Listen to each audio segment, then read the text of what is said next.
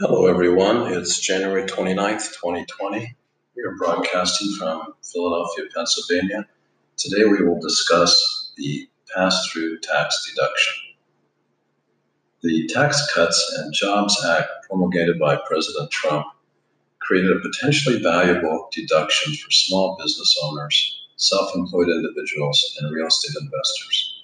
It's known as the Qualified Business Income QBI deduction or more commonly as the pass through tax deduction. What is the pass through tax deduction?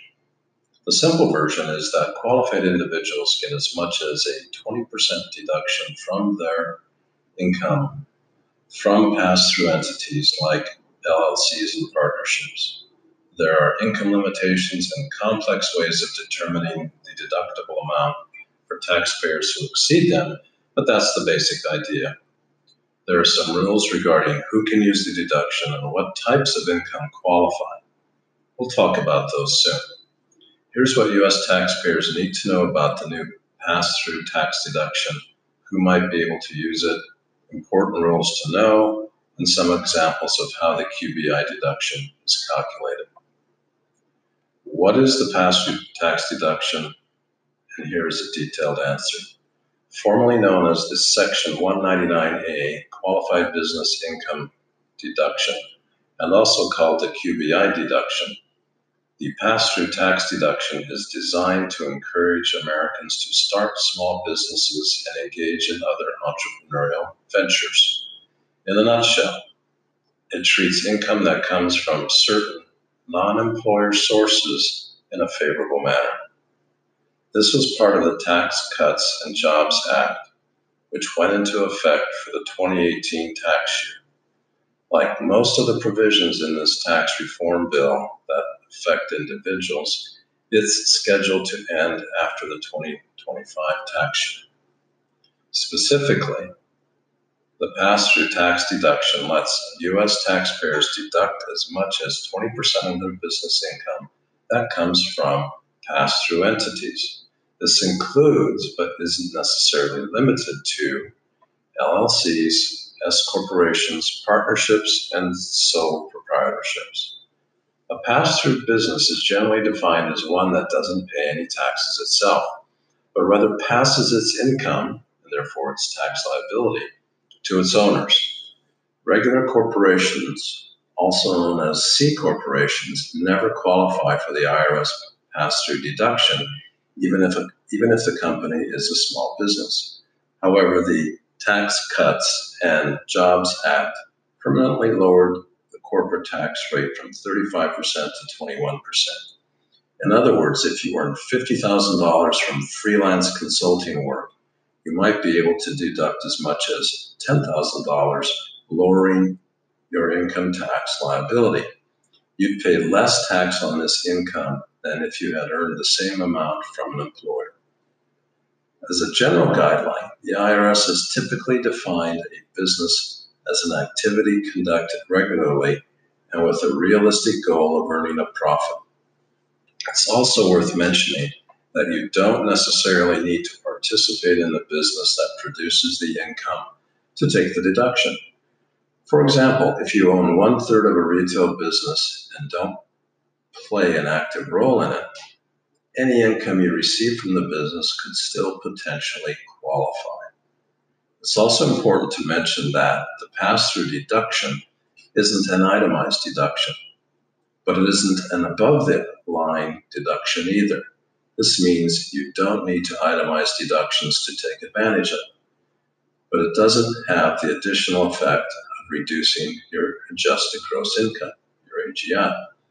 Other above the line deductions, such as those for IRA contributions and student loan interest, do. We'll get into the specific rules of the deduction later on, but this is the general idea of what the pass through deduction is and how it works. Who qualifies for the 20% pass through deduction? At this point, you might be wondering why a tax deduction designed to help small business owners would have implications for real estate investors. For one thing, if you own rental properties, you technically are operating a small business, and any taxable rental income you receive meets the definition of qualified business income. That's on top of the other tax benefits of owning small real estate. So you can deduct your operating expenses and depreciation to lower your rental income tax and then apply the 20% pass through deduction to reduce your tax liability even further. There's good news for real estate investment trust REIT investors as well. While you won't think that REIT dividends qualify for the deduction, after all, they're a form of stock dividends, the fact is that REITs themselves are pass through entities. In exchange for their favorable corporate tax free treatment, REITs must distribute a minimum of 90% of their taxable income to shareholders. In practice, most distribute all of it. They pass their income through to investors just like an LLC or S corporation does. In fact, the IRS has specifically said that REIT dividends are qualified business income and are eligible for the deduction. One caveat is that because REIT dividends can be a little complicated and are often made up of a combination of several types of income, not all of your REIT distributions will necessarily qualify. Each REIT publishes a statement shortly after the end of the year detailing the tax treatment of its distributions for the year. You can also get this information from your broker's year end tax documents.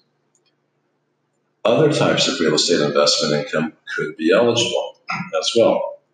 If you participate in a crowd-funded real estate opportunity, for example, income distributions you receive might be eligible for the pass-through deduction. However, if you receive a lump sum at the end of the investment, say when the property you invest in is sold, it's generally treated as a capital gain, not as business income.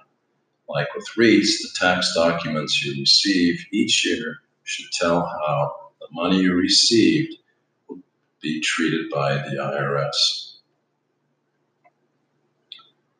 Pass through deduction rules you need to know.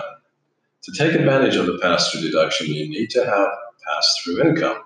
In a nutshell, this refers to business profits. That is, the amount you make when adding up your revenue and subtracting your deductible business expenses. Importantly, pass through income does not include the following short or long term capital gains, even if they've generated a pass through business.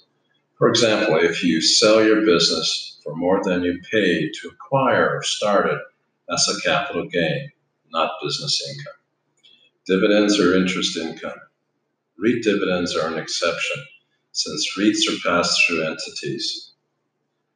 Wage income you're paid, even if it's from a qualified business type like an S corporation.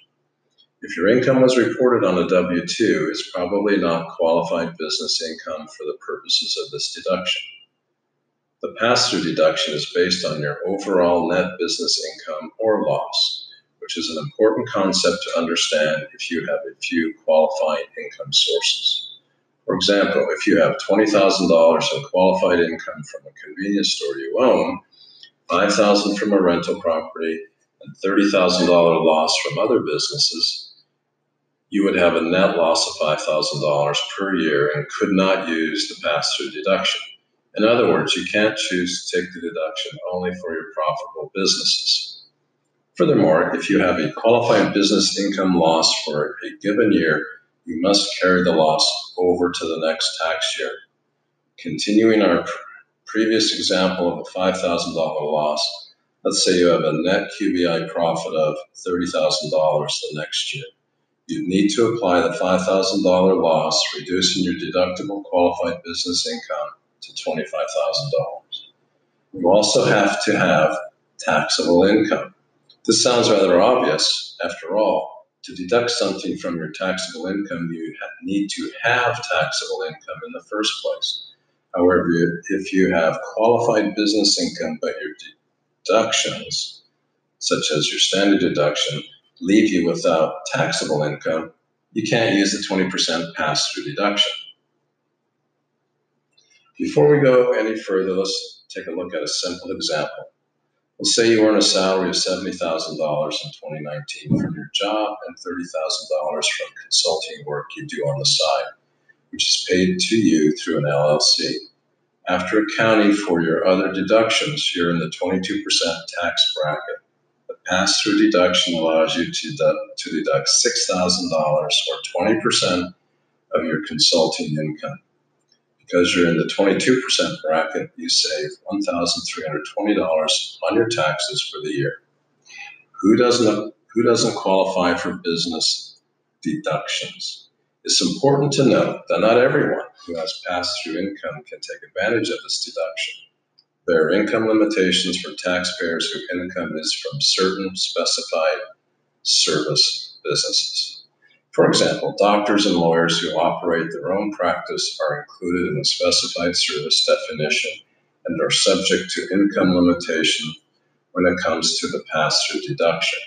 It's easy to see why this limitation exists. The pass through deduction was intended to reward Americans who start and operate businesses, not to give tax relief to highly paid professionals who happen to be self employed. Here are just some of the businesses health professionals, lawyers, accountants, performing artists, consulting services, financial services, brokerages, investment management business, any business with a principal asset of the reputation or skill of its owner or employees. This includes businesses where income results from endorsements of products or services, licensing of the owner's image, likeness, or other characteristics, or if the primary income source is from the owner making media or event appearances. For taxpayers in 2019, whose pass through income comes from one of the specified service businesses, the deduction begins to phase out above taxable income of $321,000 for those married filing jointly or $160,000 for all others. The key word in that last sentence is phase out. Taxpayers whose income exceeds these thresholds can potentially get some deduction, and these thresholds will be adjusted for inflation in 2020 and subsequent years. Unfortunately, calculating the deduction becomes considerably more complex above these thresholds. If you're not in one of these listed service businesses, but your income exceeds the phase out threshold by $100,000 or more, a special rule applies known as the W 2 wage business property limitation. For 2019, this happens if your taxable income is greater than $420,000 from joint return or $210,000 for everyone else. In this case, your deduction would be limited to the greater of 50% of your share of the W 2 employee wages paid by the business, or 25% of your share of the W 2 wages plus 2.5% of the acquisition cost of your business property. Of course, the deduction is still limited to a maximum of 20% of your qualifying pass through income. For more information and a better understanding of this consider attending our Sunday webinars free of charge at www.fender-tax.com.